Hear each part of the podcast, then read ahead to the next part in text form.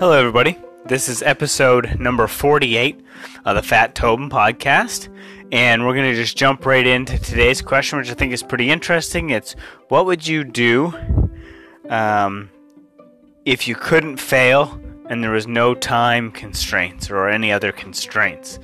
Now, that's really interesting because that's a situation that would never happen. Like, there's no ever guarantee that you would never fail, and there's no guarantee that there would never be any financial or other implications. But if I could do anything and not fail at it, it would be to tell and create like the most wonderful story that is like a fantasy story. Like, I love, like, you know, sci-fi and manga and anime and, you know, all those, you know, all that kind of fantasy stuff.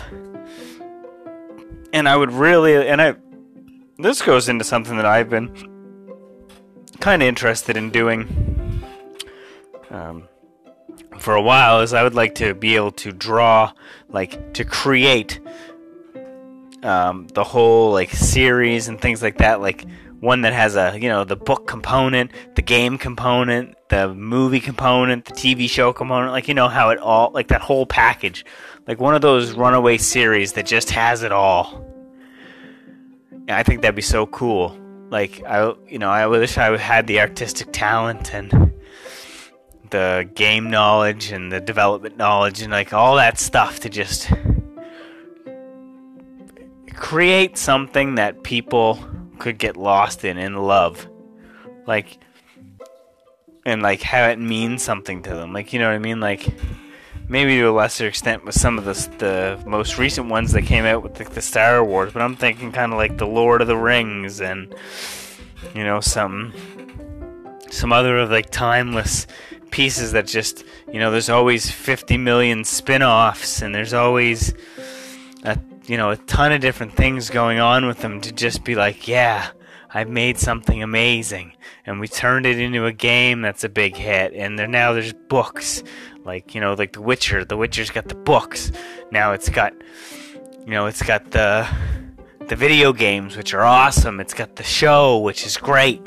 Like, it's just that kind of thing. That's what I would like to do. If I could do anything without failure, it would be to create a classic masterpiece like that, because something that's just going to stand up, you know, because those kind of things are going to stand up to the test of time, and I think that it would be a great way to be remembered down the road. It's like, oh yeah, Nick created this thing, you know, 100 years ago he wrote this and he created this wonderful thing, and people are still enjoying spin-offs and all this other stuff today. Like, it's be so cool. And I think one of the part is because I like to get lost in a video game and a great story, and I would love to know that I created that feeling for somebody else, like that people have just, that something that I made or did and came up with became something that somebody became passionate about, if that makes any sense.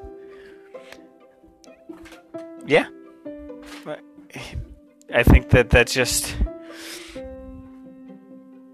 it kind of started from the whole game development thing. Like, I've always kind of, even when I was super young, I wanted to make video games. It's kind of one of those things that you kind of live with a little regret right now that I never actually did, and I still, you know, me and my buddy started to do one, and then we just kind of stopped, and you kind of say, like, you know, I remember writing into, like, Nintendo Power and Nintendo with my grade 1 or grade 2 drawings of what I think the next Link game should look like. Like, it's been there. I have a follow-through problem, as you can probably tell after listening to 48 episodes of this podcast, that, you know, sometimes I'm not always on point and I have hard times executing. So if there was a guarantee that it was going to happen and, like, all the stars aligned and everything was perfectly, you know, going for me, then I think that's what would happen. So I hope you enjoyed that little story, and we'll talk again.